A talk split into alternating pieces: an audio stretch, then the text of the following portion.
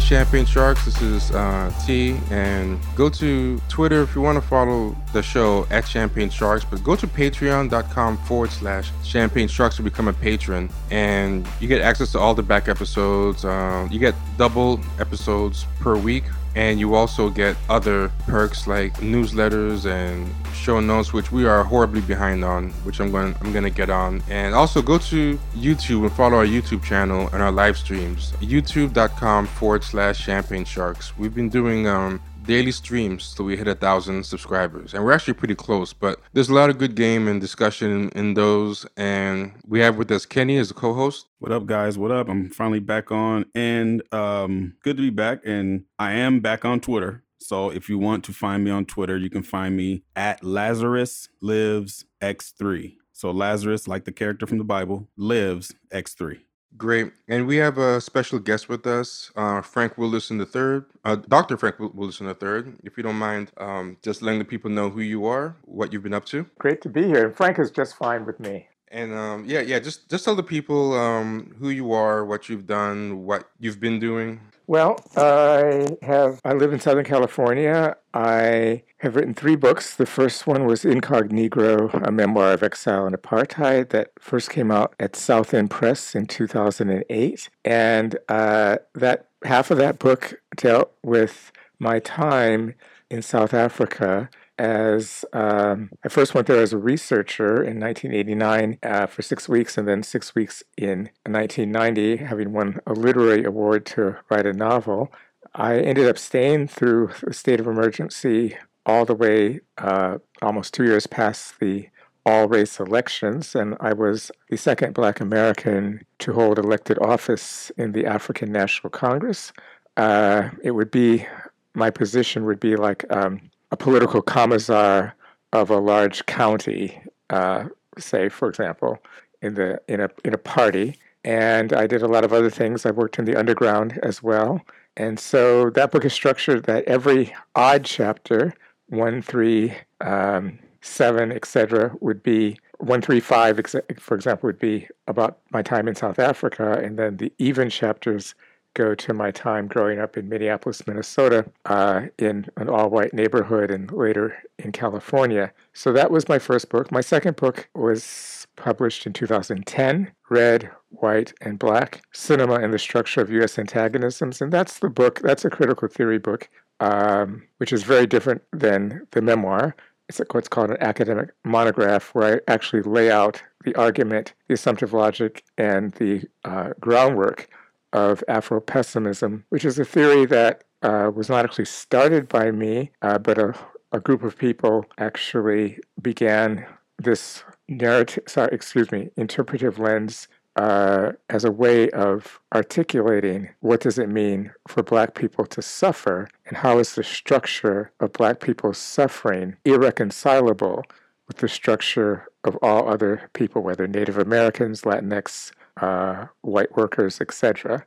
And then this book, which came out on April 7th, 2020, is simply called Afro Pessimism. And this was my attempt to fuse two languages uh, the language of, of creative nonfiction, storytelling, with the language of critical theory into one weave, one book, and to really uh, lay out the case for Afro pessimism for people who probably are not in graduate school and uh, would not pick up my second book, for example, and people who did not pick up the first book. And the stories are, are of my life in this book are very different. Uh, a writer named Paul Taylor in the Washington Post called this book, at the level of stories, a prequel and a sequel to Incognegro. So there you have it. I'm chair of African American Studies at uh, University of California, Irvine. And uh, yeah, I'll just kind of leave it there for the moment.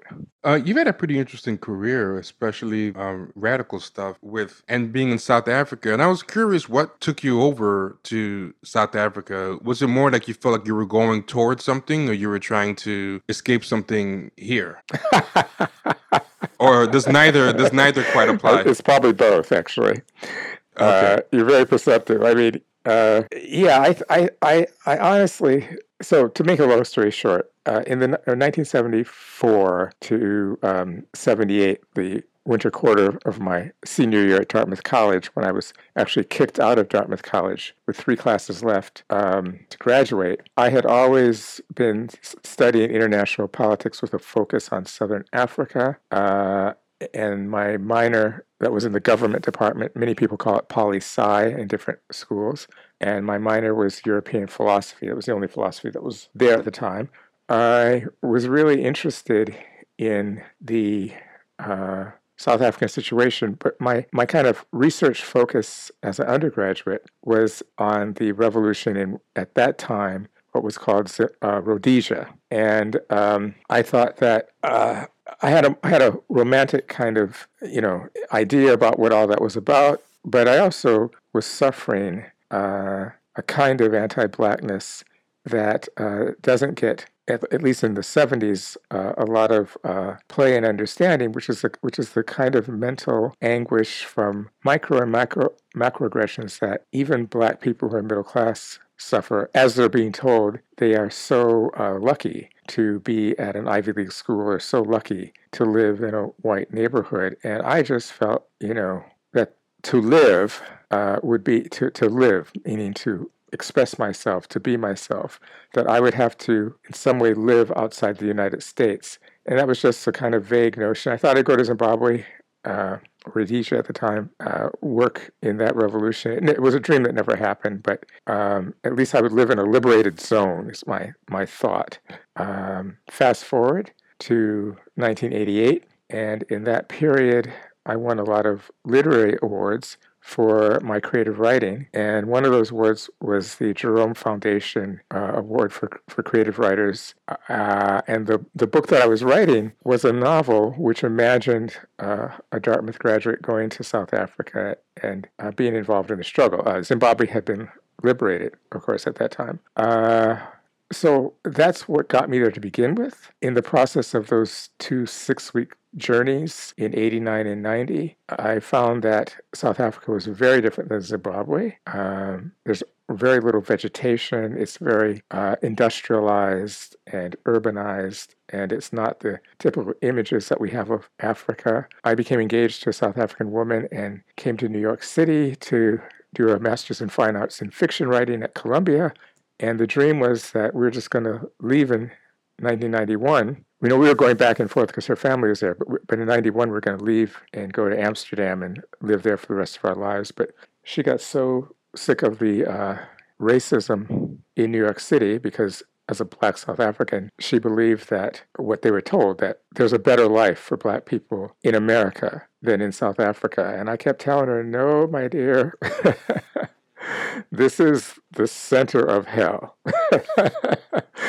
and it's funny because because a lot of Americans like to go to other places to feel like they're escaping uh, racism there. Yeah, and what you find when you go to other places that you're in the same situation. But but I think that yeah. uh, so she left. No, I, I, she just yeah, left. She just had it up, you know, before it was time and I was left in New York City for a few months. And I just had to go to South Africa. I, I didn't go for, I did not go honestly to, for a noble reason. I went because the woman I was married to at the time just had it up, left. We were living in Washington Heights at the time. And um, I said, okay, I'll be here for a year. But um, her sister was put under house arrest right before I got there because her sister's partner was in what's called the Azanian People's Liberation Army and was wanted for transporting guns from Zimbabwe into South Africa and explosives. And when her sister was put under house arrest, uh, they took away uh, my uh, first wife's travel documents, so we could not leave the country. So, so you, you, your travel documents were taken away, and you were just kind of. I mean, was there any place you wanted to go at the time, or at the time were you just like, "Hey, this is where I want to be. I'll be okay for the next couple of years." like you know, I acted through those five years with integrity, and I'm happy for what I did. But I'm gonna tell you, very honestly, when I got there, I thought, "Oh my God." Uh, every day is worse than the day before. And the only thing mm. I like about wow. South Africa, I told wow. him, the only thing I like about South Africa is an international airport with daily departures. Damn. Man, you know what's fascinating about what, what it is? I feel like, uh, you know, people like the hell that they know versus the hell they don't. So it's like she had her her racist hell, but it was it was her racist hell, yeah, and she exactly. could tolerate she could tolerate it more than she could tolerate America. But for you, it was like reverse. You know. That's that's fascinating to me. Yeah, I know, like uh, back in the days, people used to say that with uh, the South. Like some, I remember I was reading some um, memoir. I can't remember what it was now, but it was something where some a black person from the North had their cousin come up from the Great Migration, and they thought they were gonna like really love uh, New York, but they couldn't take like the New York style racism. The up north cousin was like, "How how are you like um, finding this worse in the South?" Like you know, but uh, the cousin hated it more and wanted to go back home the story you told me kind of reminds me of that that story I read, that short story about you know. um, the reason I asked you that question about if you're going away from something versus going towards something, because I know a lot of people like have stories like that where they're either trying to uh, escape like anti-blackness here, or they're going toward what they think is a utopia. And just like that phrase goes, like no matter where you go, there you are. I feel like a lot of people come up with the realization, like no matter where you go, like their anti-blackness is, you know. And yeah. I I got that sense a lot from your book, uh, that you kept kind of having that type of realization. And the reason why I asked you that question is because I was wondering how much of it was disillusionment with expecting better from where you were going versus just thinking anything has to be better than where I just left. I know it sounds like a distinction without a difference, you know, but I don't know if my question is making sense to you. Uh, it, it does make sense. My situation. let me get a little water. My situation was a little weirder than that. Weird makes good radio, so go, so go with it. Yes, okay. So I'll just tell you honestly, uh, because I, you know, I'm 64 years old now, and I no longer really care about um, looking noble or ignoble from my days in my 30s um, there was just a lot of mistakes that I made. But at the at, at the level of emotion, um, I dug being in South Africa for six weeks in 1989, not because it was a great place to be, but because um, the Jerome Foundation is in New York City, and they're a very prestigious organization that had used to fund um, emerging filmmakers uh, through through these uh, filmmaking contests, and they they actually funded Spike Lee's first film called We We Cut Heads. And so the year that I won it for writing was the very first year that they opened up a new category for creative writing. And so that was a lot of money that allowed me to kind of live in Johannesburg in a way that I could not live if I was uh, Black South African or Black without money. Now, I will say this. Uh, as you, I, I tried to get a uh, entry into a bed and breakfast place and ended up in a fisticuffs fight with the owner's two sons because she was telling me we're not multiracial and it was 12 midnight i was coming from the airport and she was kicking me out the door um, so I should tell your listeners that in those days, if you were not, if you were black, you could not actually stay in hotels and um, and uh, lodgings in the urban center. You could find someone you knew out in Soweto or something like that, but I didn't know anybody when I first got there. The only way you could do that in a hotel is if you had had what's called um, the honorary white stamp in your passport, which you yeah, which you got in uh, at the Washington Washington, D.C., uh, South African Embassy or the consulate in Los Angeles. If you did not have that stamp in your passport as a Black American or a Black Canadian, then you would be subject to the laws of ordinary Black people on the ground. And I'll be very honest, I did want to stay in a hotel. but I did not want to get an honorary white stamp in my passport. And so, since I did not get that, uh, I didn't really have a way of staying in a hotel. And because the fight in the lobby was so raucous, um, the woman took her boys off of me. I mean, I say boys, they were like 18, 20, you know, and I was 33. And she put me out in the back, which was a, like a little concrete hovel where the domestics uh, uh, slept, but they were gone for Christmas. Um, not Christmas, they were gone for some reason. They were just empty July. July is the, the middle of winter, the, the coldest month of winter. And she made me eat in the kitchen. So I could not eat in the dining room uh, because she made it very clear that she had in the rooms upstairs uh, a contingent of people who were executives from Siemens Corporation. It's a, it's a German um, kind of like IBM, and she couldn't sully the, the atmosphere with me eating at the table with the guests. You know, I had to take that because I didn't have anything else anywhere else to go. So that's, that's why I lived for six weeks in this wow. cold ass place uh, in the back, like a little cinder block room um, with 40 degrees at night. You know, uh, so I never really thought that going to South Africa was like the exile that of of of nirvana or happiness I imagine going to Amsterdam and living on a houseboat would be. But the first two times I went, uh, six weeks in '89 and six weeks in '90, I had good American dollars, and so even though I couldn't get lodging, I could buy certain comforts, right? But when I moved there, I had no money, $500, and a re- letter of recommendation to get a teaching job from Edward Said, but that's all I had. And all of a sudden, and I knew what was going to happen, and it did happen. I mean, my situation spiraled so that I uh, lived the kind of economic life of a Black South African, and I was not really ensconced in the Black American expatriate community when I got there in 91. When I say the Black American expatriate community, I mean there were 100 Black people from the United States living in South Africa, homeowners or renters. I don't mean people coming in and out. And um, I got to be friends with some of them, but most of them were there to uh, get over in some way. By get over, it, like, what do you mean? Well, what I mean was like they were kind of like a professional class of Black Americans, and they were not. Oh, I see. Political radicals. So they knew, like it's 1991. We don't really know that in three years there's going to be voting. People say two years. Some people say ten years.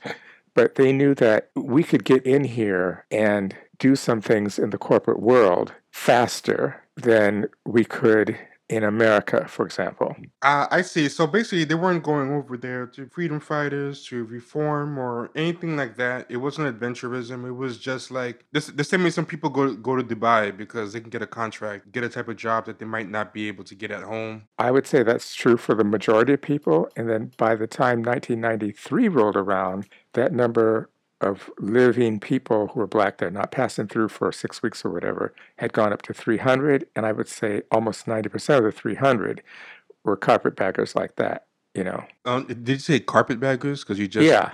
Okay, all right. okay, because for some reason when you said it, some static just crackled yeah, in. Yeah, so that's, that's what I thought. Because God didn't like yeah. me saying that.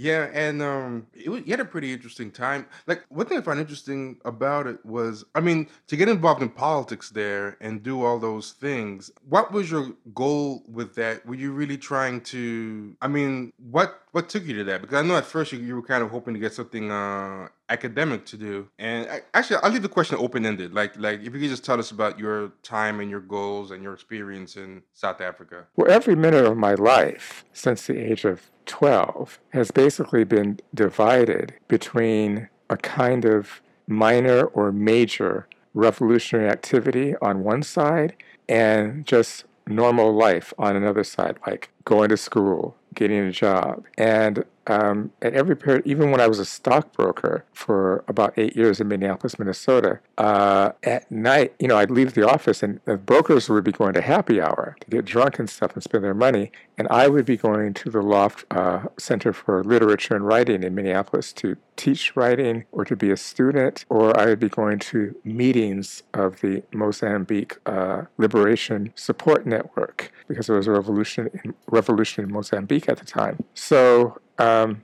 and the novel that I was writing, you know, from 89 to 91, never got finished, was about two black kids uh, in their senior year in high school one was rich from Midtown and one was poor from Harlem. And the rich one was a woman who was black but got involved in Weather Underground. And the poor one was a black kid who was a guy who got involved in the Black Liberation Army. So I've always been thinking, meditating, or some way involved in politics that are about overthrowing systems, not reforming them. And uh, it was just kind of a natural progression. I arrived, I was in South Africa to live in 91. I got a job teaching comparative literature. The very few days later, when it was supposed to start, I was fired on the very the day before classes started because my syllabus was too radical. It had the uh, teachings of Edward Said on it, the Palestinian uh, professor from Columbia, and um, I was working as a waiter. I was teaching creative writing at night, and one day, uh,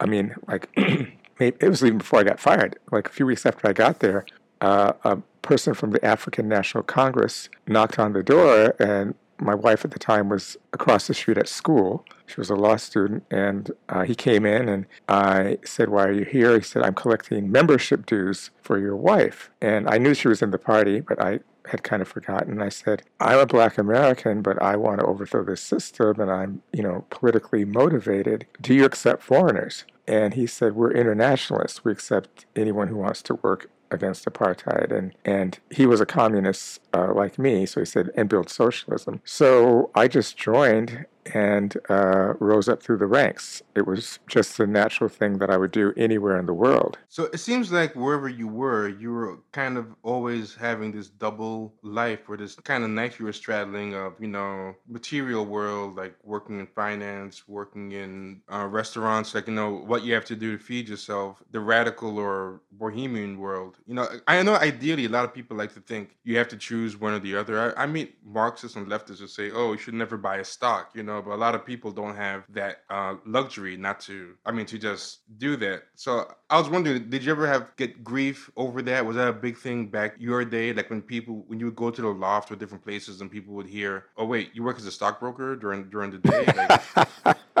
Like, yeah, you. I know, I know. I know now people still still act that. way. Yeah, you struck a nerve. Um, there were times when, uh, to give an example of a day, so you're selling stocks, it's just an ugly, ugly profession. Um, but it got me more freedom and more money than what I did when I first got out of college, which was working in a commercial bank. Like um, at those in those days, banks like Chase and Citibank they could not sell stocks. There was a law called Glass Steagall, so the only people who could sell stocks were like Goldman Sachs, Merrill Lynch, Drexel Burnham, and then the commercial banks had to do their thing, like with mortgage loans. So I was working in mortgage loan uh, right after I got out of Dartmouth. I, I, did. I went back to Dartmouth after I got kicked out for two years, and I got my degree, and I came back to Minneapolis and did that. But I didn't like it. I didn't like corporate culture, and what I really want is to be in a place where I can work and uh, the white people just leave me alone. And I thought that being a stockbroker where you have to be your own center for income generation um, as opposed to it's you know commission driven as opposed to salary driven that i would just be able to be away from the culture of finance but in it not of it and make the money that i needed um, but it didn't turn out to be the case uh, there were conflicts i mean i would come to work with a book and brokers around me would be like, Are you stuck up? I mean, you think you're better than us? You know, you're reading all the time. Just that nonsense, you know. Yeah. Or they would come around to collect money every year for the United Way. And I would say, Well, I do give to charities, but I do not give to the United Way because I think it's a right wing Republican front and because most of the money goes into generating uh, the stability of the United Way and not to the projects and people that they say they're going to have it. And the sales manager would come down on me like a ton of bricks, like, you don't have an option, dude. You're going to give to the United Way because we're going to have 100% participation in the Merrill Lynch office of Minneapolis. Um, yeah, and that's, and that's a big thing with corporate culture, trying to force this raw, raw com- camaraderie that doesn't really exist. Everyone's miserable to be there, but you have to pretend that you know you're all happy to be there. I remember when, when I worked at One Love, uh, it was a miserable culture, but they were so intent on us having this summer outing uh, every year, and it was it was miserable, like you know, and uh, it was all the people that hated each other, but just at a at a park. But they called it like a morale building, team building exercise. it was. You know exactly what I'm talking about. Yeah. And then after work, you know, everyone's going to happy hours, and I don't really, I, I don't drink anymore at all. In those days, I only drank wine, but I wasn't really into these dudes, you know. And I was the first black stockbroker in Minnesota, so I was very visible. And I would just be like hatting up, and they'd be like, "Where are you going? We're going to the club, you know, whatever." And I, I said, you know, drinking martinis with you guys for like two hours just because there's free hors d'oeuvres, you know, that doesn't, you know. but if I didn't have time to go home and change, then I would go to the loft or the Mozambique Support Network, uh, walking in with a Brooks Brothers suit. You know what I'm saying? Yeah. Just be like, okay. So it took a long time for people to get used to me. So, Um, so, so, so, so basically, uh, you wouldn't have time to change, so you would have to show up sometimes at Mozambique with your uh, Brooks Brother atti- attire and stuff. exactly. you know, and I would do that because I wanted to. That's where I really wanted to be. uh, You know, um, I'm very good friends with the writer uh, David Mura, uh, Sansei, a Japanese American writer. And I can remember, you know, those days he was hotter than a pistol in terms of prize money and publications. And uh, he was, there were very few people of color at the loft at that time. And he just thought that I was a kind of bourgeois, you know, finance guy. And so it took him a little while to warm to me. And that was just the impression. I mean, you're walking into a place where everyone's in jeans and the hair is long and they got notebooks and we're we're reading poetry or fiction.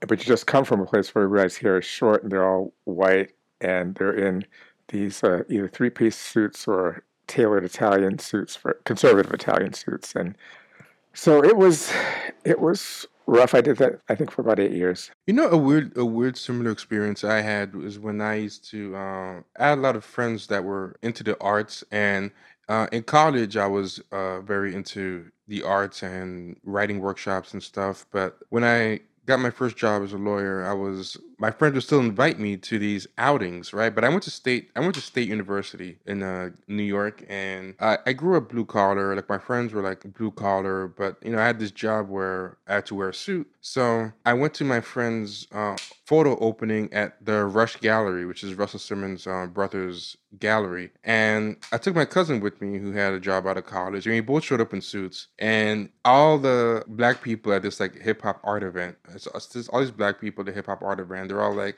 "Oh, look at the suits, the suits, you know, the suits are here, the suits, you know." And then uh, I was like, "Yeah, yeah, okay, yuck it up, you know." And then I went to a second event, and it was the same thing, and I was like, "Oh, I can't stand these people." But my friend who was showing in the gallery. I went to college with, and he's from the same area where I lived in Queens. One day, like we were, he took me to like a third party with these people, but this time it was in the evening, and I changed and I dressed down. But um, we were sitting there, and everyone was um, even dressed down. They were still dressed down more than me. They had like this hip hop attire, really like leaning into it, you know. And then we were just sitting there, and then he told me, he goes, You know, all these people went to Princeton and Yale, all these schools, right? And I was like, Really? And he's like, Yeah, these people are all like just costume playing. Like, like they're all like from richer families than us. Their parents are academics. And, uh, and I find it so interesting how, you know, the uniform matters so much, but you never really know what it says about who somebody is. So all these people were taunting me. They all ended up being uh, like like generations of academics, or you know, they all were, were in Ivy League schools. And uh, one of the parties was at the house of this guy, and I ended up finding out who he was later. He got he got really big. Uh, I think his name's Wiley. He's this artist who paints these hip. Uh, Ken, you might know who he is. The guy who paints those Renaissance style pictures of no, hip hop. I never heard of him. Oh, if you saw his work, you would see it. What he does is he takes uh it's a very interesting project. He takes these hip hop artists or hip hop pictures like Big Daddy Kane, but he'll paint him like Napoleon. Mm. So or, or he'll paint it in an old um Renaissance style. But he just does that over and over again. For for example, um he painted Obama's portrait. He painted Obama's portrait with the flowers in the back. Um, my friend tried to work with him and he got fired for being too radical. Like this guy has a product and a machine and he churns out this thing and it's this mix of highbrow, lowbrow. So he puts like uh, hip hop people, but in in Renaissance style uh, paintings, and the art world eats it up. well, that's interesting. Yeah, I, I, I was just thinking about that because of your love story, and and and I, that's kind of why I asked that because I know how sometimes like people really put a lot of uh, emphasis on the on the uniforms that you uh, wear. Exactly. Yeah, but uh, your your theory Afro pessimism. Before I even ask you what it is, I want to ask you what it's not because I feel that it's one of the most, to me, mischaracterized things. Like I've never seen a I've never seen a theory uh, so subject to strawman as yours, but not just from antagonists, but I feel like even and maybe I'm wrong here. Maybe they understand it better than I do, and I'm the one who's a misunderstanding. But even by some of its adherents, there are some people who kind of take Afro pessimism and become what I call um, Afro depressives. Like it's like they don't want to leave the house. They just um, kind of take it as a cue to give up on life, but they they seem to almost love it for that reason. And I kind of want to get your feel on that, on both, like what there are, are the misperceptions or, or misconceptions, both from people who don't like your theory and people who do like your theory. Well, I, I I'm not sure that I can answer the second part very well uh, like what are the misconceptions? I think you could help me. Uh, yeah, yeah, yeah, I might be able to because because the the the misperceptions by uh, the academic type of people who dislike it, those appear in like major journals and major and major and major publications. But the second type of thing I'm talking about is stuff I see in social media or talked about among students and stuff. So you might not be as privy to seeing that. So I'm i can not. explain the second part to you. Yeah, I'll explain the second part to you after you answer the first part. Okay. I, I think that uh, the academics and political activists who read theory and um, in general and don't like Afro-pessimism uh, suffer from what Jared Sexton, Jared Sexton is a professor here at UC Irvine, and he's one of the architects, main, main architects of Afro-pessimism. I mean, it wouldn't have come about without him and Saidiya Hartman and, and David Marriott uh, and myself. And they suffer from what he calls the anxiety of antagonism. And the anxiety of antagonism is like a, a feeling in the gut or the chest when uh, the mind, especially the unconscious part of the mind, experiences or meets a problem for which there is no conceivable solution. And so the minute that you say a the human is a is a construct and the human is a parasite on the black, in other words, in order to be human, one must, not one as an individual, but the structure, the formation of the human must know itself as human by knowing itself not as black. And that the way that that can happen is that the the black body or black flesh rather must be continuously subjected to what we call gratuitous violence. In other words, it's actually like the killing of George Floyd or Nina Pop or um, the Sandra Bland and other people is not a form of discrimination. It's these are lynching rituals which are necessary to the rejuvenation and sustainability of human life. In other words, there's a there's a larger meta meta M-E-T-A meta need that humanity has, which is to constantly subject one body to a kind of violence that can happen without that body breaking any rules in order for my human body, if I'm not black, to be understood to myself and others as human. Because it's not that I can't get that kind of violence that George Floyd got, um, but it's that if that were to happen, there would have to be a reason. So I would say that when people confront a situation in which uh, ac- academics who have who have prided themselves on explaining rationally why subjugated people are uh, violently mistreated or the paradigm of violence. And then they come up with an argument that the violence against black people is what we call pre logical, number one. And number two, there's nothing that the black populace can do to show itself as disciplined and acquiescent in order to stem that violence, which is very, this is why we try to disaggregate this phrase that everyone uses called black and brown. We don't like that phrase, not because brown people don't suffer, but because the structure of their suffering is based on violence that is contingent upon mass brown or individual brown transgression. And that's not how Black people suffer. And so I think that for decades, maybe even more than 100 years, uh, left wing academics have tried to explain um, the suffering of subjugated peoples and the violence that subjugated peoples experience in a universal way, like all people who are poor suffer as a working class or women, you know. And they haven't actually um, allowed themselves to they haven't actually had their feet held to the fire to make them explain how did this word called human become organic and natural when all other words are mere constructs. So we have done that, and I think that um, that has produced what is called the anxiety of antagonism. Because if you have a problem for which there there is a solution because it's constructed, but it's gone on for 1,300 years, and because it is the problem of global civil society, that means that in this bubble, called what we call uh, in critical theory terms, the episteme. The episteme would be like a dome of the Super Bowl, and inside the stadium is all the things that can be thought. Well, you cannot think beyond the human, but you can destroy it as a construct. You just can't say what's on the other side. And no academic has been able to.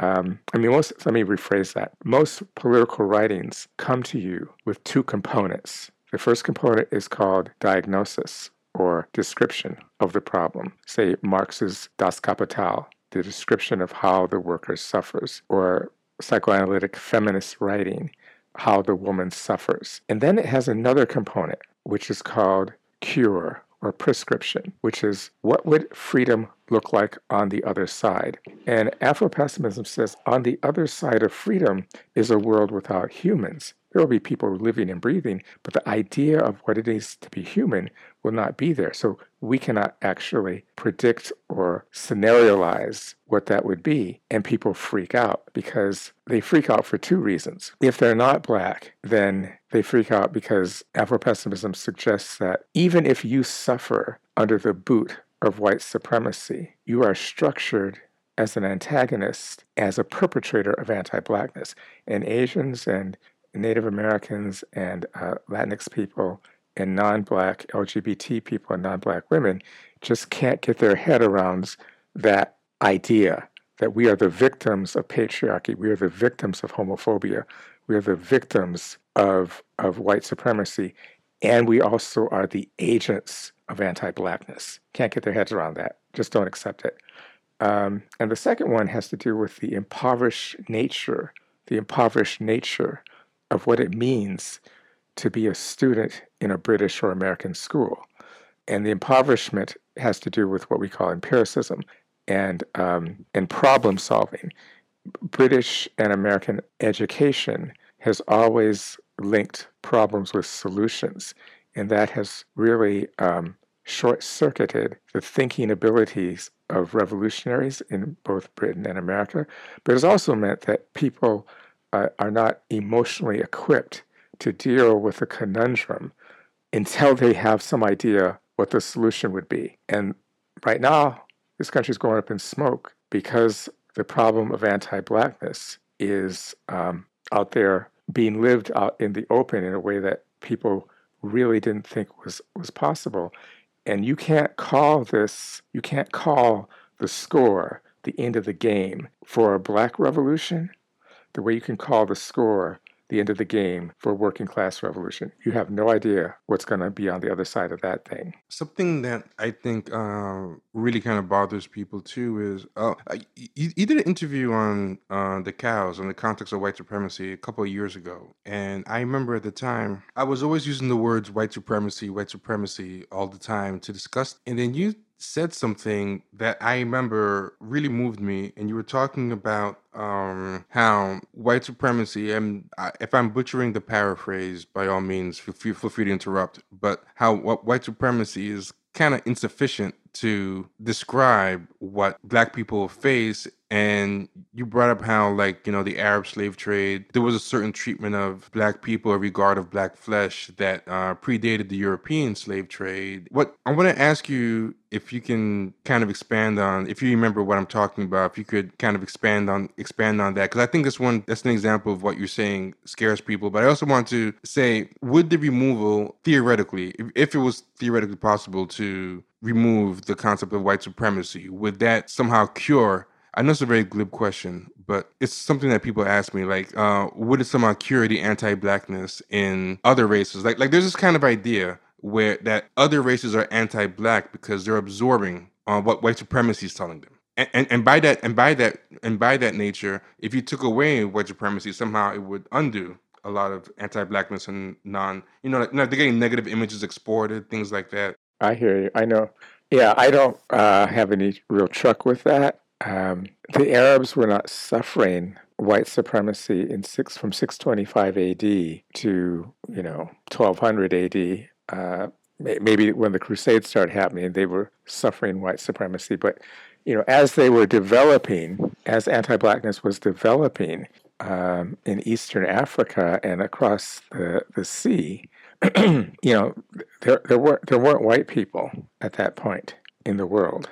Um, and, and before the incursion of the Arab slave trade into East Africa, there were not black people either.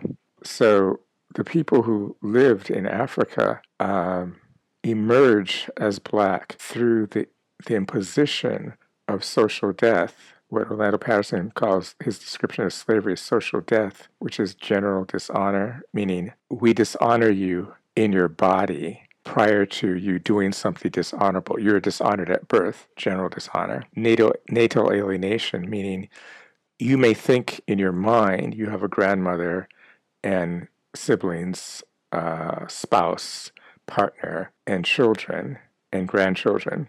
But in our minds, in the paradigm, and we hold all the guns, you are a relationless sentient being. You're a sentient being without relations. And the final thing is the final meaning of social death is gratuitous violence, meaning you are our fungible and accumulatable thing. Uh, we will love you, in quotation marks, sexually, whenever we want to. We will beat you um, physically whenever we want to. In other words, you are the violence that is imposed upon you is because you live in a structure of violence where you are available to us for whatever reason at whatever at, whatever, at whatever time and it was and, and and when a paradigm imposes those three elements on a being it's not just that it's bad for that being but it's good for the people making the imposition because as they move through the decades and the centuries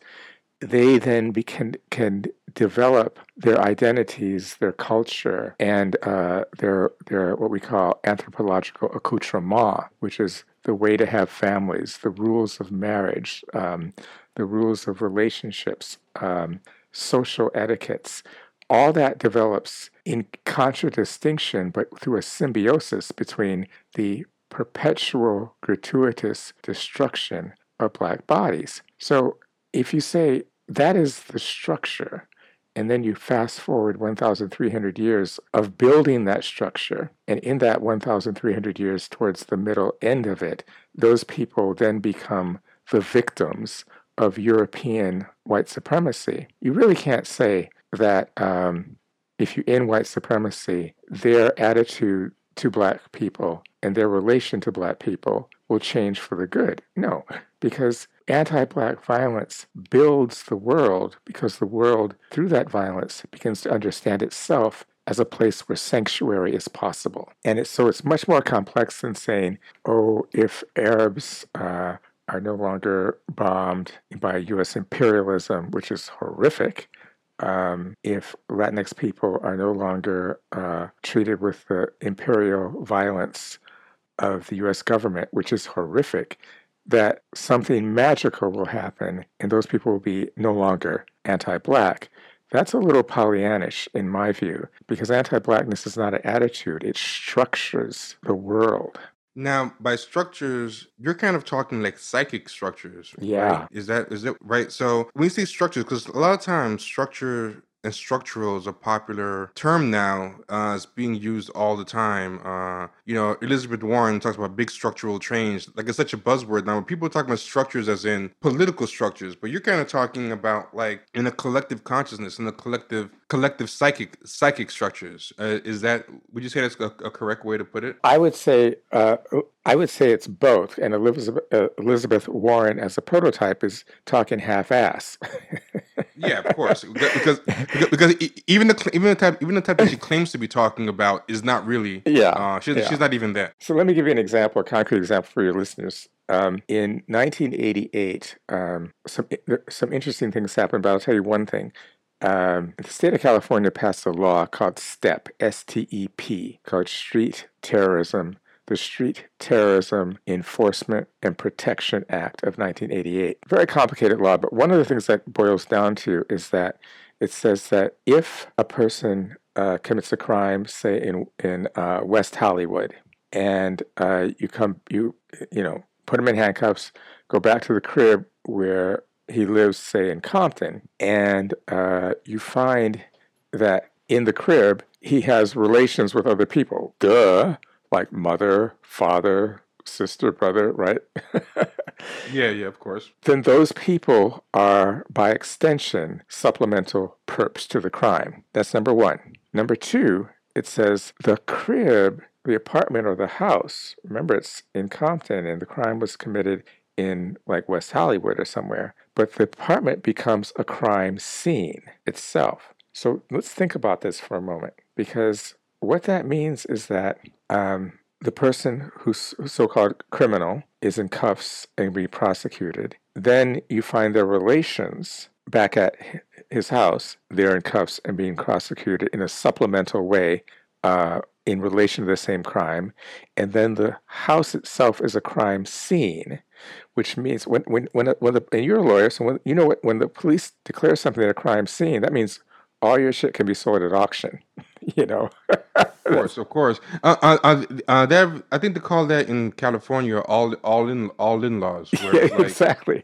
Okay. Yeah, everything is um everyone and everything is all in. Like if you're just friends with somebody who is uh doing criminal stuff and you're in photographs with them, uh, you're suddenly an extension. That's right. Of and, this criminal organization. And when we say when we and we we talk about the structure of the of the unconscious. And uh, uh, uh, a, a, a, I don't want to pick on Elizabeth Warren, but a person like that is talking about the structure of empirical things that they can see and feel and touch and do. What we're saying is that something happened in the leg- state legislature in Sacramento, which is along the same psychic collective view that would happen on a slave plantation. And it went down like this there was a big uproar over so called drug infestation in trading, and they passed this law to, to, to deal with this, but the law is racially coded so that you cannot actually find someone driving down Sunset Boulevard in a Bentley with uh, blonde hair blowing in the wind with the top down and a kilo of cocaine, and then go back to his crib in Beverly Hills and arrest everyone else. This law is targeted at the black community. Yeah, yeah, I, that's true. I never thought about it, but the all-in idea of for for white people would just be mentally unfeasible. Unfeasible. Uh, yeah, yeah. And so when they thought of this, you know, they there's a lot of, uh, you know, the way they do laws in California is, is they have the first iteration of a bill, and the first iteration is obviously is coded racially in a way that's obvious, and then when it comes up for a referendum, they take away that coding, but the coding exists because they send the bill around to prosecutors and social workers and judges and things like that, so they've got it already in, and this happened with Prop 21 uh, 10 years later, 11 years later, also.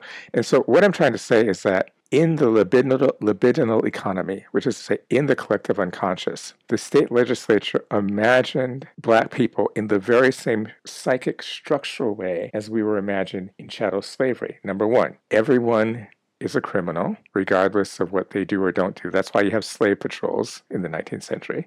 Number two, all Black dwellings are really not sanctuaries of civil society for, do, for, domestic, for domestic safety, all black dwellings are simply in the libidinal economy, that is the collective unconscious, are extensions of the master's prerogative. I'm going to repeat that. All black dwellings are extensions of the master's prerogative. Simply put, in the unconscious, all black dwellings are simply slave cabins. And so nothing essential has changed in the fantasy projections of America for the past 400 years. It's just that it has to be, the fantasy projections have to be shot through a prism so that they are slightly disaggregated, so that they don't look as stark as the statutes in 1853. But they have the same effect, number one. And number two, there's one group of people in the world that cannot have their bigoted uh, fantasy projections turned into law. There's one group of people in the world that cannot have their bigoted fantasy projections turned into law, and that's black people. So you've got everyone else having varying degrees of what we call subtending, which means that I have a fantasy, it is an anti black fantasy. If I'm white, I can subtend that, meaning like right angles of a triangle. I can hook that fantasy up to a barrage of state violence to give that fantasy what we call objective value, to make it real. It wouldn't be a bad thing if the state legislature said, we think all black people are always already criminals, and we think that all black dwellings are always already slave quarters, and that's just what we think. That's our fantasy. No, they think that, they say that, they write that, and then they can deploy 21 different kinds of policing organizations to make that fantasy real. I cannot deploy the Bloods and the Crips to do anything with my fantasies. But you know, that's the reason why there's um, a big thing that's popular in the academy now, particularly in the realm of uh, intersectionality, is this idea of kind of rendering uh, something that we say all the time of rendering the black community as just the white community in blackface, you know, and that you can just take white dynamics. You, you can understand white people and I'm not talking about some of the more nuanced intersectionality, but more the pop culture type of uh, watered down intersectionality that a lot of people use in the mainstream media as opposed to in the academy. Even though i think in the academy they're still a little bit guilty of this where they create things like um what do you call it? Uh, black patriarchy or black male privilege and this idea that within the black community the black man can operate uh, with the same impunity and power and, and oppression the white male might be able to within the white community or throughout throughout the whole world. And you'd have constant arguments which kind of feel like common sense where you say what structures what powers can a black man call on to oppress anybody which is kind of like what it's, you were it's saying always straw man arguments though yeah so it's straw man arguments we, we, you don't you don't have to make straw man arguments to show white patriarchy it's, it's written in it's written in books it's on your dollar bill so you know, but to show black male patriarchy, you have to create almost like a movie because they put it in movies, like the Harriet Tubman movie. So yeah, yeah, yeah. They, they, made a fake character in there. There's something called the Black Privilege Checklist that they came that they came up with, the Black male privilege checklist. And it, and every time we have these arguments, it um this checklist gets thrown at you, and it's very laughable. Like like these are some of the privileges. Um, a privilege that like black men have is is um the black church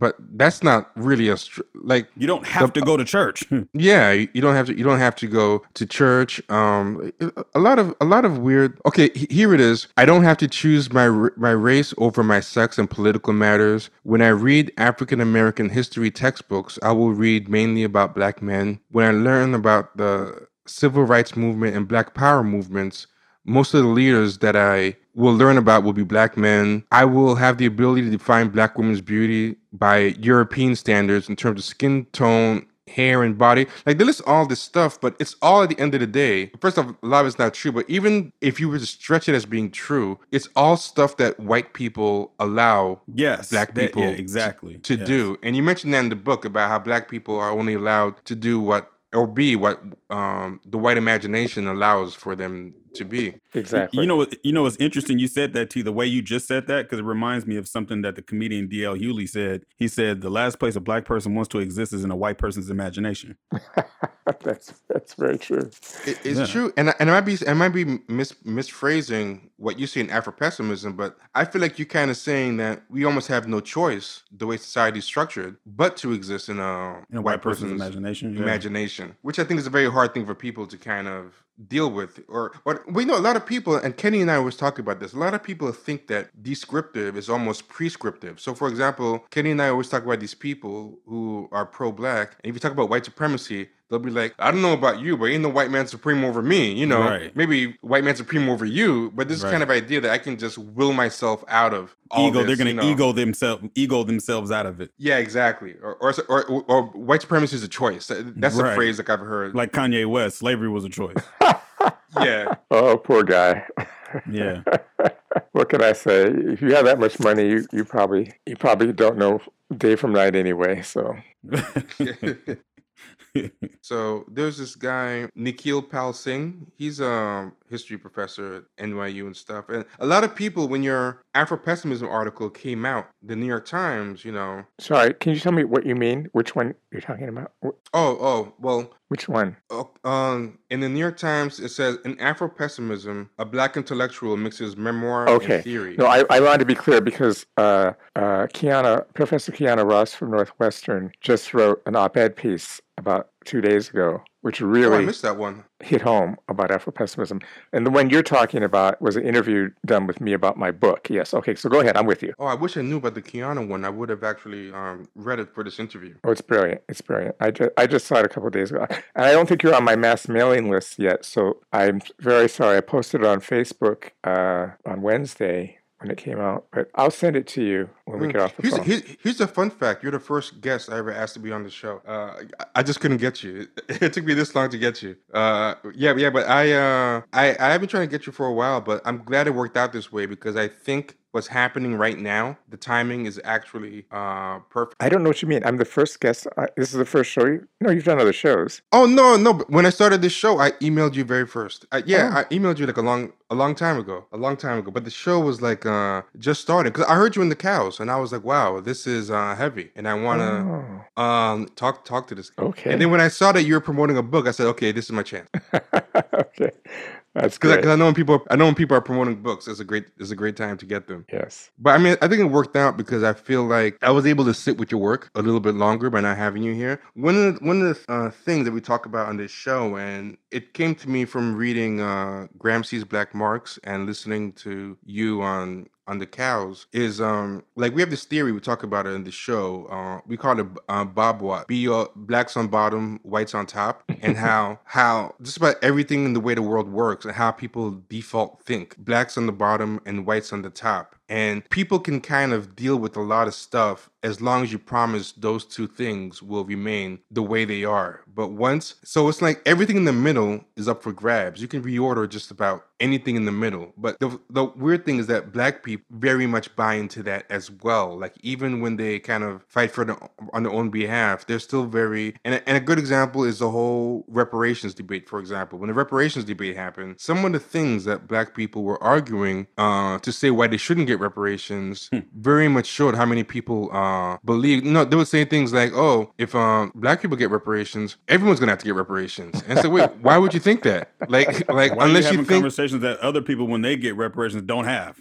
Exactly. yeah, they don't have those conversations. But but to say that, you almost have to think that, that you have to stay in the bottom, so everyone has to move up accordingly. But also, a lot of other races thought that. Like for example, once reparations started becoming feasible to Black people in the cultural imagination, because we started having uh, congressional hearings about it, and we started having newspaper stories and coverage and and arguments about it. Once it became a national debate, whereas before it was treated as so ridiculous, it wasn't even worth the national debate. But once it became like remotely feasible, there was articles about gay reparations, Yeah. Latino reparations, and it was almost like everyone thought black people get these reparations. They might They're even be us. second from the bottom. They're gonna bottom. leave us if they get. If Yeah. they get re- if we get cash reparations, they're gonna leave us. Yeah, yeah, exactly. They're gonna We won't leave have us, anyone or, to kick around anymore. exactly. Yeah, or even or, Yeah. or even the second from the bottom. That just throws off the whole thing. Who's gonna who's gonna be the new bottom? Like you know, and uh, yeah, but a lot of minorities are fine with white people being on the top. Just don't let black people jump over me. Yes, exactly. Exactly. And, and you're seeing that now with these all these Latinos all over the place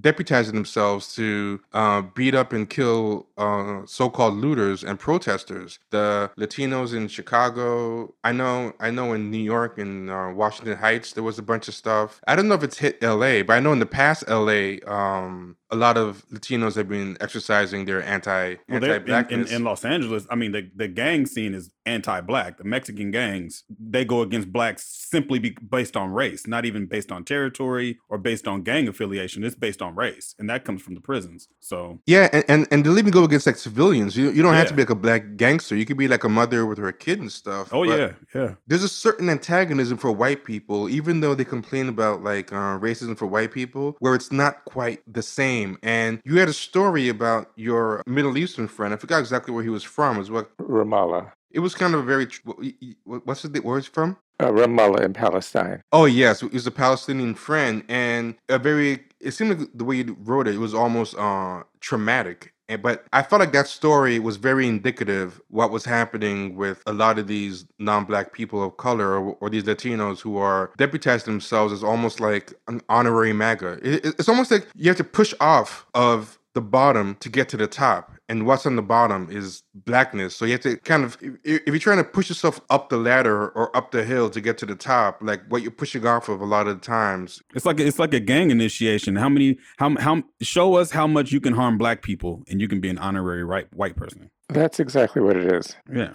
Yeah, uh, would you mind uh, retelling that story uh, from from your book? I thought it was very um, formative. Yes. Uh, what had happened is we worked together as uh, security guards at the Walker Art Center Museum in Minneapolis. And uh, one day he got a, I guess, a phone call or a letter saying that his cousin had been killed uh, in the process of constructing a bomb uh, to be used against the Israeli Defense Force in the Second Intifada. So the cousin blew himself up. And we were just sitting on a grassy knoll uh, overlooking downtown Minneapolis as uh, he was mourning. And he just began to tell me stories about what it's like to live under Israeli occupation. And, when, and he was kind of staring in the air and, and half uh, almost weeping and uh, aware but not quite aware of my presence. And he said, It's really humiliating to be at a checkpoint, you know, the hours that you wait in the hot sun, and uh, then the way the Israeli soldiers, you know, run their hands up and down your body uh, to search you is extremely humiliating. And he says, but the humiliation is much, much worse when the soldier is an Ethiopian. Uh, Ethiopian Jew. And I thought, that is very interesting. That's the force of his unconscious coming through to say that uh, it's worse to be frisked by a black person than to be frisked by an Ashkenazi Jew, essentially a white person. And what made it uh, what we call pre-logical is the fact that uh, there's so much anti-blackness in Israel that that black soldier is suffering from anti-blackness and uh, probably in Israel uh, as a refugee of some kind. In other words, the structure of anti-Palestinian racism does not is not orchestrated by the group of people called Ethiopian Jews who live there. They're not the agents of it. And yet, in my friend's unconscious, he feels as though he is more oppressed by uh, the black implements of Israeli terror than he is by the white Israeli architects of Israeli terror. terror. And so that just goes back to my statement before about the Street Terrorism Enforcement and Protection Act. You know, in other words, just like the California state legislature, who sees a drug problem as a black problem, uh, when in point of fact, the drug problem in LA is a white rich problem. Uh, and the, those aspects of the drug problem that are a black problem were created by the CIA and, you know, Iran Contra, um, where freeway freeway uh, uh, Ross was just an implement. I mean, in other words, he's seeing his oppression as essentially the encroachment of a black planet, just as the, his white oppressors in the American government see their oppression as the encroachment of a black planet, which is, I think, highly fascinating and disturbing. You know what I thought of when I read that story, right? Was I, I was thinking that I think for a lot of people, and it goes back to like the blacks on bottom, whites on top thing, and that people feel secure, like they understand that world. They think that's how uh, it always has been and always will be. They think that's just how it's supposed to be, even though black people to some degree, like even black people advocate for themselves, they kind of advocate for, they kind of advocate a lot for uh, better conditions on the bottom of the slave ship, kind of, you know, in a lot of, in a lot of the things they advocate for, even if they don't realize it, but you kind of see, they kind of accept the idea of overtaking people or whatever is not really what they think what they're thinking about. But when I listen when I saw Samir's story in in the thing, I feel like it's almost an existential issue. As in, um, if a white person is treating me, that's bad and they're not supposed to mistreat me but i understand that i exist beneath them i just want to fight for them to stop mistreating me but if i'm put situationally below a black person i actually don't know who i am anymore like like what is a Palestinian at this point if it's below a black person? You, you know, like exactly. it actually becomes an, an existential issue. Like like I think people like there's some people who are so comfortable with um white supremacy and they almost look to be deputized under it or it's something that they could work toward in a way but once you're below a black person like um it's almost like you you almost feel like annihilated like like you don't exist like like your whole existence is is negated and it and it's that's why I think in a way was he didn't even feel weird saying it to you. Like they almost think it's common sense. Like that he can't even see the insult in it. A hundred percent.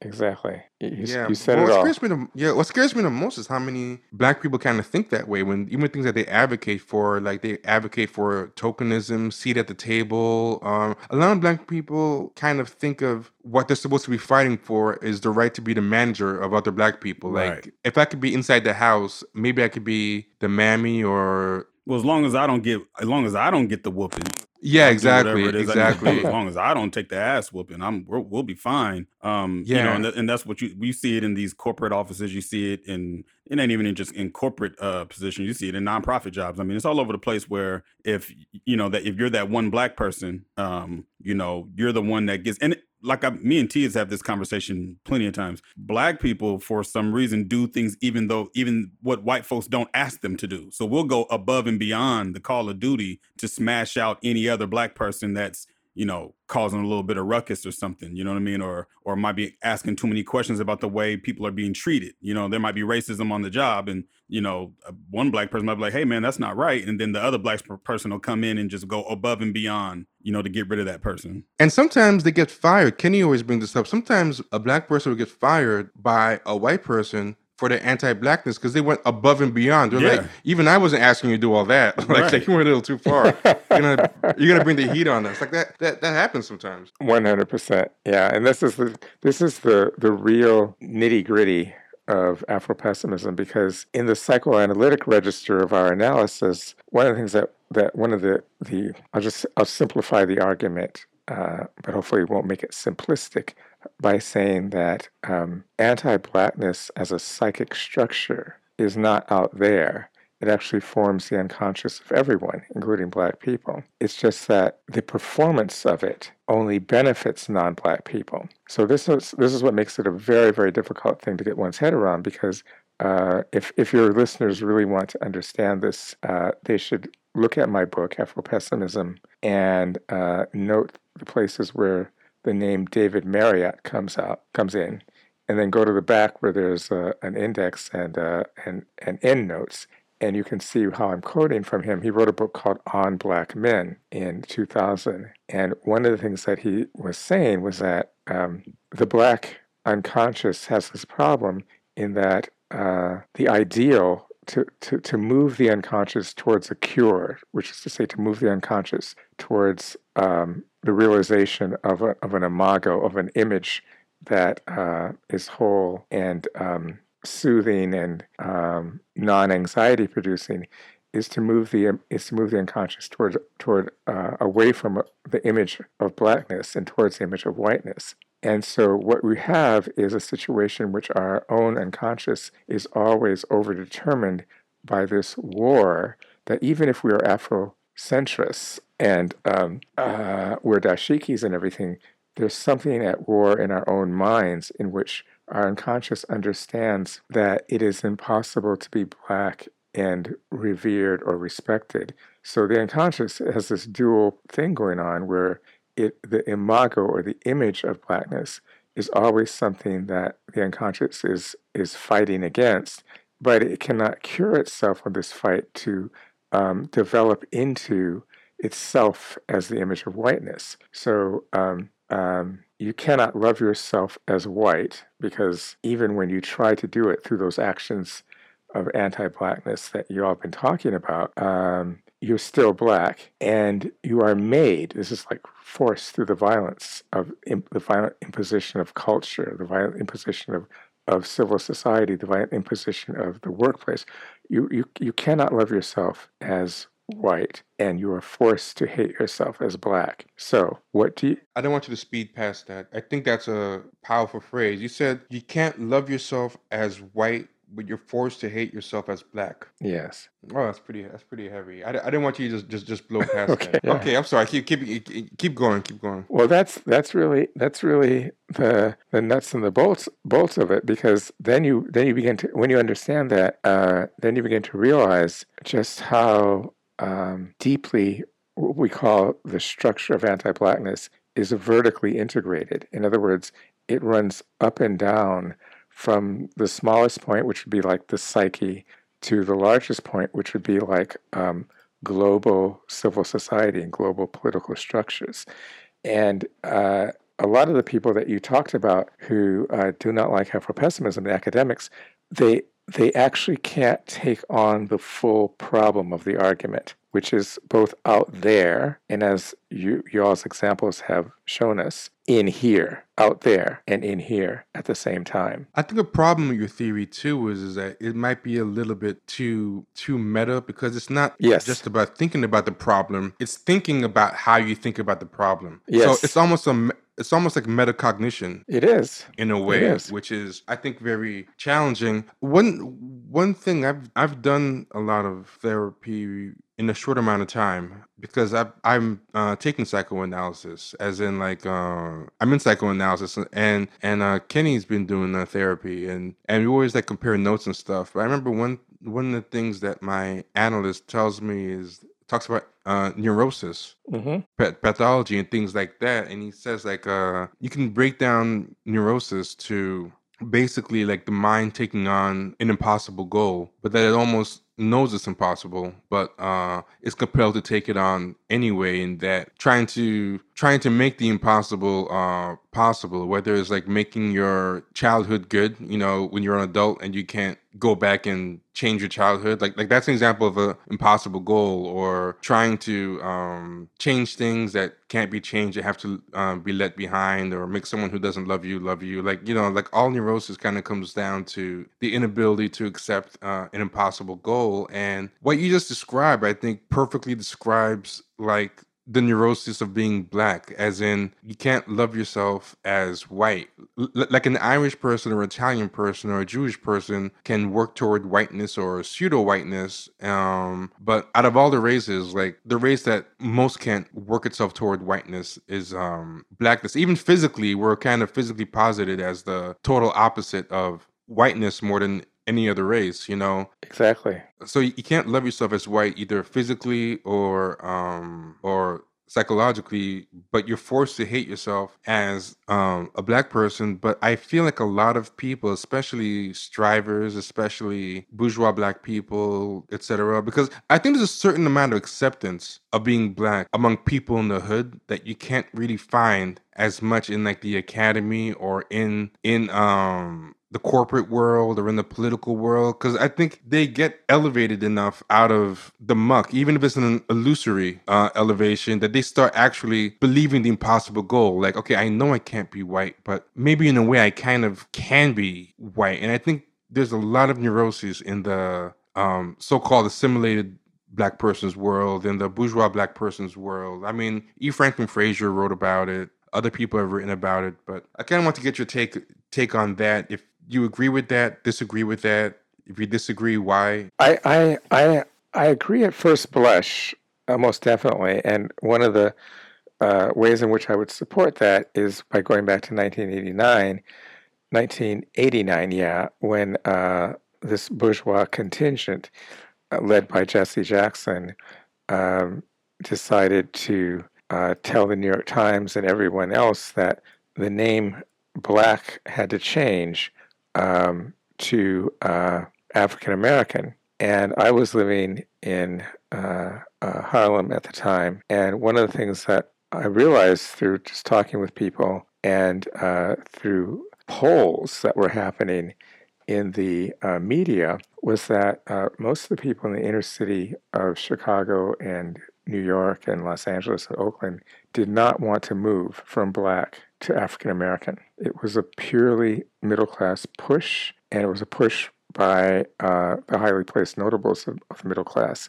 So um, there, and and the language of the demand that Jesse Jackson and other people around him were making was ex- exactly the language that you're talking about. This language of access and we are Americans and and we are a culture. And um, it was like they did not want to assume the antagonism that you all and I have been talking about that that comes from this word black, you know, because if you say that, then you're recognizing that this is a formation that was structured as a paradigmatic formation through violence, and it was it was structured up. Before that, there were cultural formations called Ashanti, Buganda, Maasai, Shona, and this paradigmatic formation was created through violence. And so it was like rather than embrace that and see what kind of revolutionary juice we can get from embracing the antagonism, they want to run away from that. And the first gesture was to change this name um, to make it more like everyone else, like Latin America, Latino American, etc. Um, so yes, I, w- I would, I would, on one level, give you that. But on another level, I would say that there's something else happening in that uh, every strata of Black person has the problem that I talked about. It just manifests itself differently. And here's how I can, here's what I mean. When I first got back from South Africa, I taught in the Compton Unified School District uh, for a little less than one school year. And one of the most interesting things was that I saw the most horrific forms of police violence against the kids in that school district, worse than I had seen in Soweto. When I would do creative writing exercises for uh, these kids in junior high school and high school, like fantasize, just write f- freely about the future, you know, uh, almost none of them could imagine living beyond the age of something like between 18 and 25. There was just it was it was as though life would stop there in their unconscious. You know that they didn't think that they could that the conditions were so violent that they couldn't even imagine a life as a lawyer, a life as a uh, artist, or it was just like it would end there. So that's number one. So it was it was like they're in a real super violence that is really horrific. But the next thing is that when you say imagine what you want to be, I'd say well over 70% of them wanted to be FBI agents or LAPD officers, the very kinds of people who had their foot on their neck. So what I'm trying to say is that, and that's not like a condemnation of them. That's not like saying y'all better get a better consciousness, because in point of fact, the Kool Aid that you drink in the ghetto every single day is the Kool Aid of between four and sometimes eight hours of television. We live in a police state. So everything you get on TV cathects, meaning makes the mind psycho- psycho- psychically invested in the well being of a police officer. You cannot turn on the TV without having nine out of 10 shows making you care for the well being of your murderer. And so that's a form of hallucinatory whitening that exists in the minds of ghetto kids, whereas the minds of black college graduates have another form of hallucinatory whitening, which is what you've been talking about in the way that we act and uh, horrifically towards each other in corporate America. So I'm saying that experientially, it's yes, very different, but I'm not willing to say that someone in the ghetto is completely outside of that. I would say that there. I want to make clear, I wasn't um, saying that, but I'll, I'll let you finish because there are some people who do probably think that. But I'll, I'll let you finish because I think you should address that point anyway because I think that point does exist, and then I'll clarify a little more what um, I did mean. Well, I think I think that the good news is where I started, which is to say that the minute the uh, black bourgeoisie tried to go for the okey doke and uh, change our name without consulting us at the grassroots. You found that uh, for a good 18 months, uh, like 89, uh, maybe not less than, maybe less than that, 89 through like end of 90, black people were up in arms about this. Um, didn't really matter because the um, you know the corporate world worked with the black bourgeoisie and changed it anyway.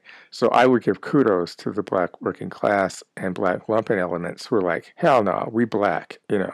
But I'd also say, yeah, I I, I think I think to this day people still don't really adopt African American among themselves in those strata. Yes, Okay, and now you can say what you what how I may may may I misinterpreted. Well, I think all black people, to a degree, are kind of made to be neurotic about race. Like if we're keeping this in the psychological realm, I mean, a whole bunch of different psychologists talk about the three neurotic trends. They give them different names. Like, for example, Karen Horney said there's the compliant type, defined by a tendency of moving toward others, the aggressive type, which involves moving away from others, and then the detached type, which u- utilizes a strategy of just of just not being around anybody and being in there and trying to detach from reality. And then Alfred Adler had the same thing but different words. He said he called it overcompensation. Uh, he called it surrender. Mm-hmm. And then he called it avoidance, you know, but it's the same three things. They correlate to fight, flight, or freeze in the biological world. It's like a psychological version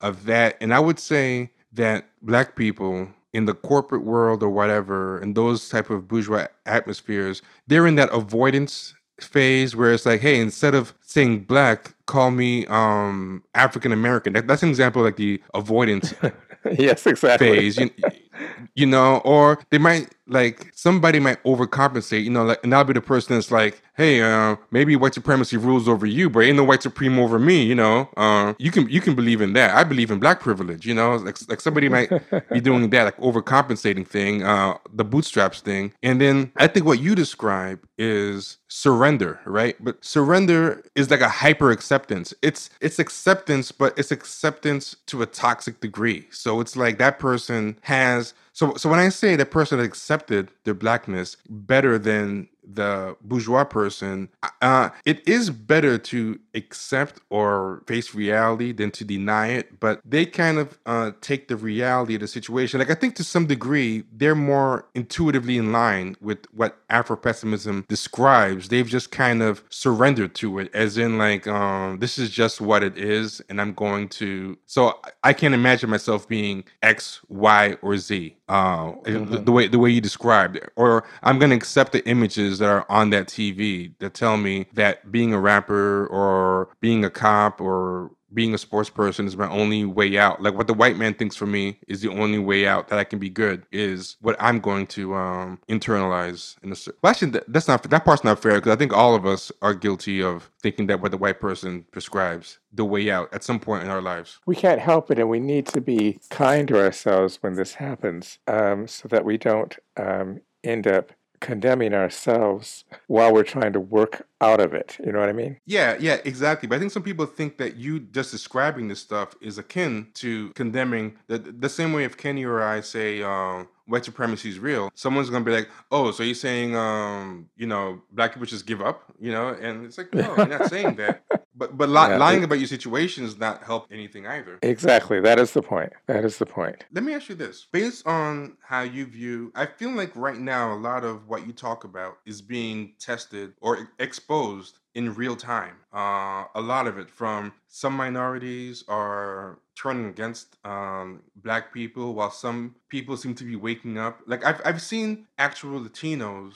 and Asian people and different people say things like, no, this is not black or brown. This is a black problem. And it's time to start treating it like one, which I never thought I'd see in my lifetime. I was very surprised. I saw that on social media. Um, I saw gay people saying, uh, yeah, I have problems, but being black is a very unique problem. And, you know, it's, it's nowhere close. And we really, and there's a level of violence that's visited on on the black body. And I was like very surprised to see that being said. I'm used to everyone piggybacking on our movements. And I don't know if these just isolated cases that people are just blasting on social media, but it seems like something about what's happening right now is really kind of laying a lot of stuff to of what you're saying in, in this book bear and the question sorry uh, you say something no no i'm with you i'm with you i'm with you oh oh what uh, the question i was going to ask is from your vantage point looking at people in the academy looking at people in the news, looking at different things, what do you think people are kind of getting that that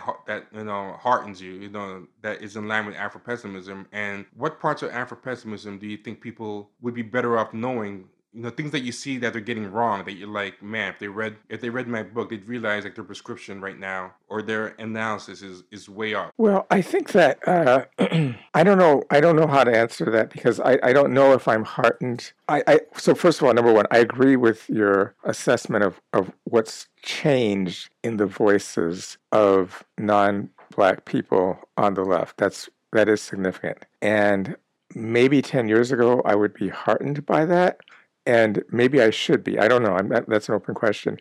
But I also have to say that look how much of our blood had to be spilt, spilt, spilled before that could happen. And so it's as though if we're not dying, the world isn't going to really take up the first principles and the assumptive logic of Afro-pessimism and think seriously about it. Why Afro-pessimism as a critical theory is on the world stage now is precisely because there's been so much death, murder in such a short period of time, and most importantly, there's a deep, deep seated fear that um, uh, Black rage will proliferate exponentially like a brush fire without a clear destination. And that scares people into uh, dialogue. Now, does that dialogue and the um, reiteration and acceptance of some of the ideas of, of Afro pessimism lead to structural change on those people's part? I'm not sure. I'm not sure that that will happen um, because I think that to get to the second part of your question, to really fundamentally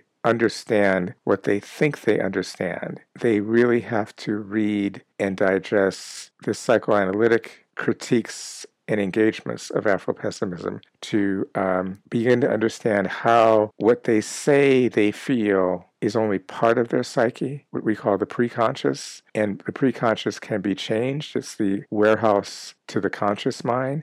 But there's the unconscious that is uh, not as easily intervened in and changed. And it is, and when we come back to the first part of our of our of our conversation here, what I'm trying to say is that so much of the violence that we as Black people suffer, both structurally and in terms of rituals, is violence perpetrated by unconscious fantasy projections, um, like the Street Terrorism Enforcement and Protection Act, uh, like Proposition 21, which um, says that any kid 14 years of age or over who commits a felony can find him or herself or themselves at a fork in the road where the prosecutor, the judge, and the social workers decide, okay, go to the left to juvie court, okay, or go to the right to adult court, which will bring you to San Quentin.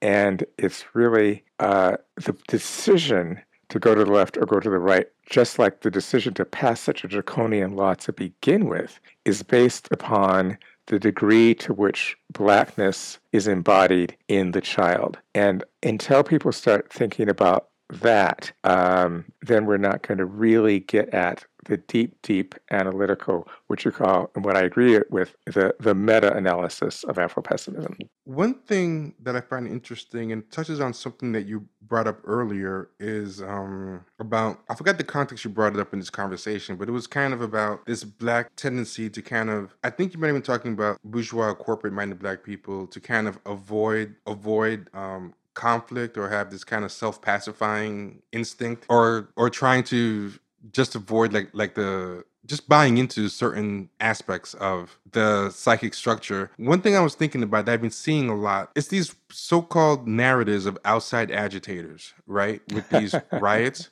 Yes. So let's talk about outside agitators, and I get why white conservatives want to talk about outside agitators. It's a very old narrative. It goes back um, carpetbaggers, uh, you know, where they the, the, the carpetbaggers from up north were um, routing up the, the ex-slaves during um, during Reconstruction. I mean, that was basically a big part of a birth of a nation, you know, like getting them uppity, getting them um, riled, riled up to rape white women and, and to get political power and, and whatever. It wasn't Gone with the Wind as, as well. Uh, the narrative of um, communists and Jews rounding up black people in the ghetto and whatever. Like, like I, I, get why right wingers and racists uh, have that narrative. It's a very old narrative that they had that black people don't mind being oppressed. Like that blacks on bottom, whites on top thing. Black people don't mind being oppressed. It's a natural place. And it's these uh, white agitators forcing them. Like people think of that about John Brown. There was a movie about John Brown called Santa Fe Trail. It's in the public domain now, but you can find it on YouTube. But in that movie, John Brown is this villain trying to force these black people who just want to be slaves into being free, and they don't want any parts of it. And the and the good guys are trying to save the slaves to go back to slavery, and then the slaves think uh, the the good guys after. Yeah, you see you see a lot of that today with uh you know like we always say that there's a battle between white racists and white supremacists or white extremists and you see the white extremists, especially online,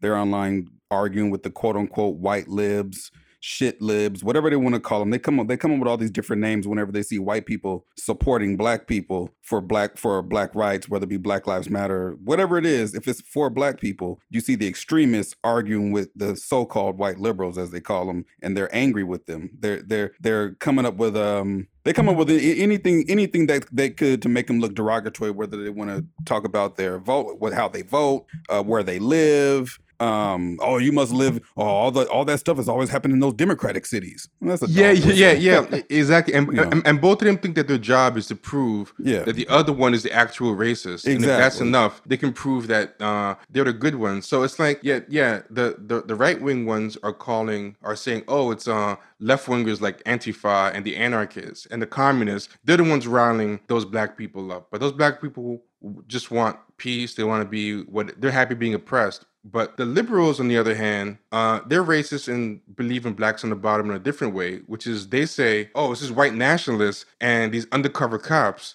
uh, doing false flag operations, and the black people just want to be like Martin Luther King, like you know, right. uh, like in a, in a low key way. They're both saying the same things. The black people are okay with incremental progress. They're okay being at the bottom. Well, one has a gun in your face, and the other one has it at your back. uh, n- n- yeah, yeah, yeah, exactly, exactly. Uh, uh, and the one who has it at your back is hugging you from the front. Exactly. So exactly. so the the conservative uh, is saying, hey, they're happy being at the bottom, but they want to be at the bottom with our foot on their neck, you know. And then the liberals like, oh, they're happy in the bottom, but they just want us holding their hands and walking with them while they're on the bottom or giving right. them hugs, you know and singing like we shall overcome. And i get why both of them are doing that. Both of them are deathly afraid of breaking that natural order blacks on the bottom whites on the top. The liberals trying to scare it off with love and hugs and listening you know i'll, I'll listen to you all day. Right-wing persons trying to stave it off with the military and invasions, but there's a class of black people, and I'm really trying to wrap my heads around them, who are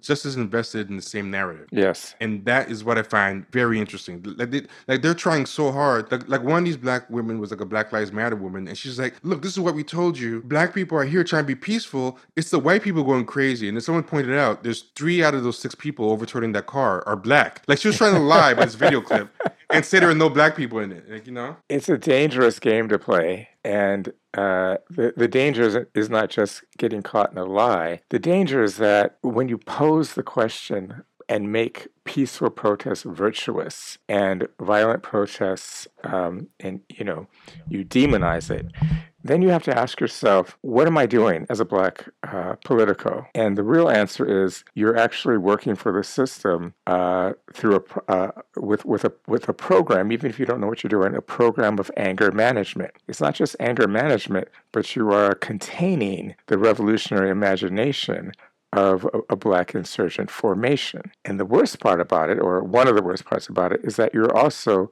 by default um, criminalizing and demonizing the actions of all the black revolutionaries who have come before Assata Shakur, for example, Harriet Tubman. So I think that um, it's really important for us as black people to remove ourselves from what I call a moral, M O R A L, a moral economy of good and evil, a moral economy of innocent and uh, guilty, a moral economy of peaceful or nonviolent. Uh, I don't want to be, I don't declare my innocence. I simply refuse the court. I refuse the court. I refuse policing as a structure. I'm against policing the police. I'm not against police practices. And uh, that, I think, speaks more purely to the radical black imagination than a mishmash of mealy mouthed words that try to uh, wiggle through some form of acceptance in, of my position to non-black people. I refuse. I refuse the the peace nonviolent. Sorry, the, the nonviolent violent dichotomy. I refuse the outside agitator, uh, you know, economy. I just refuse. I refuse the question. It just. It really doesn't. Because what all these people are saying is we're right back to what the three of us have been talking about with respect to you cannot love yourself as white but you're made to hate yourself as black. They're saying a question has been posed to me by the media, by the white clergy, by my black clergy, by the Congressional Black Con- Congress. You know, I've been I'm being held to a question: Am I good? Am I bad? Am I peaceful? Am I non-peaceful? Uh, am I peaceful or am I violent? And the proper answer is to refuse the conversation, not to enter it. And this is what um, a lot of black leaders fail to do. Yeah, it's like it's like um, you have to step out of the out of that framework of trying to love yourself as white, being for feeling forced to hate yourself as black. But some of these people, their only answer is to double down on it. It's like the exactly, exactly. It's, it's like that quote that says uh, insanity is trying to do the same thing over and over, and that's kind of what they're doing because you're buying into this um, prescription that the person that you're rebelling against, like like the idea of judging how good your rebellion is based on how much the oppressor that you're rebelling against approves of it. I mean, if if Battle for Algiers uh, had that that type of philosophy behind it, it would be a terrible movie. It would be. Like, like would yeah, but but the this the distinction that you mentioned in the Samir story about the struggle that the Palestinians having uh, versus the you know, which is about, you know, Palestinian can break it down to land, can break it down to X, Y, or Z, but the black person's struggle is almost existential, like trying to prove that they're actually human. Yes. You know, uh, um, and, and and and you know this is what i think happens right? What i think happens is if the black person's actual struggle is trying to even establish that they're even human so it's not even like because uh, the palestinian thinks he's human. He's just worried that he's a human being mistreated by another human. Exactly Whereas the black person's struggle yeah the black person's struggle is trying to prove to themselves and others that they're even human when samir is getting frisked by someone who's not even determined to be human yet. Now he's actually fearing, I'm actually even, I'm not just losing my land. I've actually reached a point where now I'm losing my humanness. Like if I'm sub black, then I'm not even subhuman, I'm sub non human. Like it's, um, like, and I think that's where a lot of these angry white people at these rallies and stuff are coming from. Like I think the Trump, the spell that Trump has on a lot of white people now, liberals and progressives, something that even George Bush didn't manage to instill in white people, which is why they're all have re- rehabbed George Bush. Is I feel like Trump has niggerized everybody or created this fear of nigger- niggerization, like like like what a nigger is. Like a nigger is something is like that word is like the encapsulation of all that bottomness that you describe blackness as. Mm-hmm. And I feel like what he's been doing with the Muslim bans, what he's been doing with bans on on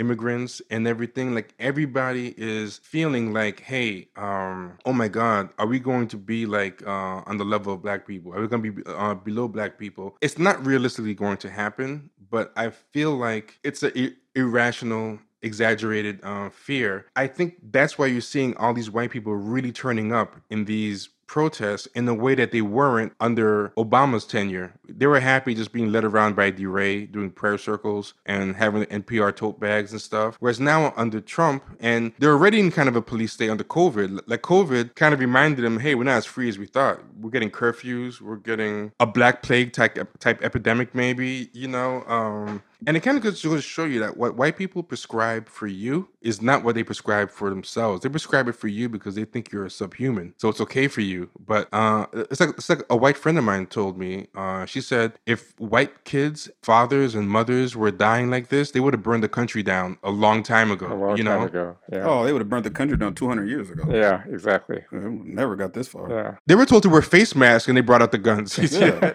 they, went, they were storming places. Um, I, I, I, need think, to probably wind down. Yeah, I'm so sorry, but um, could we? Oh, oh, oh, oh, it's fine. I was about to end it uh, anyway, so Okay. that's fine. All right. Yeah, yeah, no, no. I, I definitely, I definitely appreciate uh, you coming out. And yeah, I mean, I know it's late, but uh, I just want to talk to you for so long. So I'm glad we got a got a chance. Um, I am too, very much so. I think we've hit a lot of really good issues here, and it's been good to oh my God, there's one last question I want to ask. yeah, you, go ahead. And keep it as short as you want. I know it's late. It's the thing Kenny and I always talk about, right? But there's this kind of rise of intersectionality. I don't know if the intersectionality that I'm seeing on social media or whatever, how well it reflects original in the iteration of the academy. But I want to know, like, to what degree do you think this idea of logging lobbing onto other identities, like people saying, "Hey, I'm black and gay. I can't choose between either." Or I'm a black leftist. I'm black and poor. I can't choose between class versus race. Or I'm a black feminist. I can't between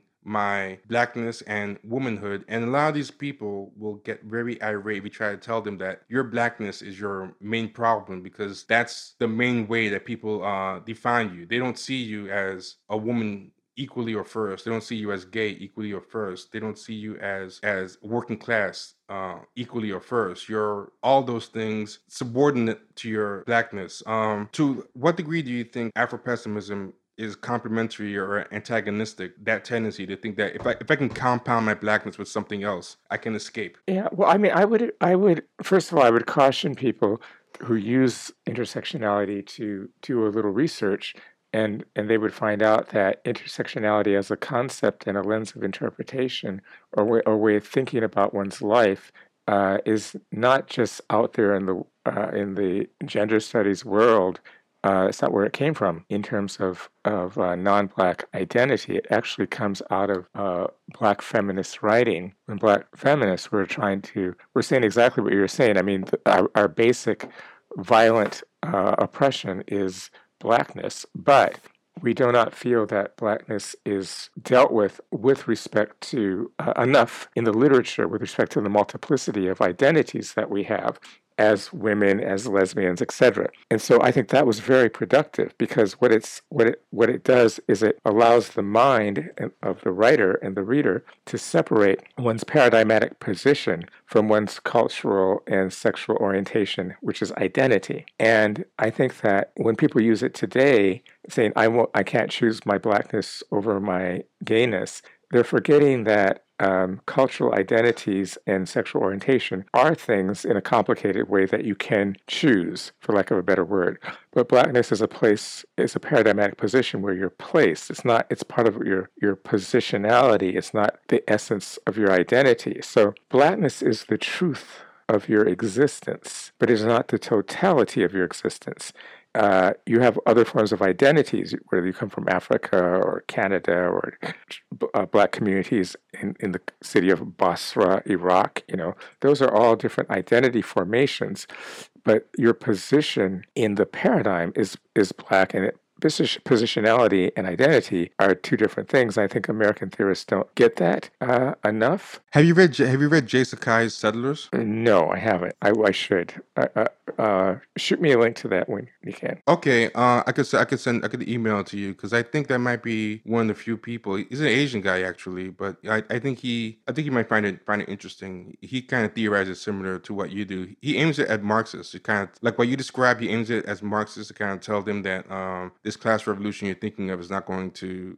uh, solve black people's problems because of reasoning similar to what you said, but I'm not gonna say it's a total overlap. Yeah, uh, I'll, I'll, send it over to you. Yeah, yeah, yeah. When you when you come back, I'm not gonna say if. I'm gonna say when. Uh, yes, when you, when you come back, we, we, will we, talk settlers. Okay, that sounds good. Yeah, thanks so much uh, for coming out, and thanks for um, uh, staying with us so long. I know it's late. I've enjoyed every minute of it. I was just running out of steam. That's all. Oh yeah, yeah. No, I understand. We started late, and that was my fault. I pushed this. No, back. no, I've enjoyed every single minute of it. But uh, Maya just started turning into a pumpkin. That's the only thing that's there. it's all good. It's all good. Thank you too, Ken. Appreciate you. Definitely. And uh, everyone have a good night. You too. All right, good night. I'll take you guys later. Thank you guys. Take care. All right. Bye bye.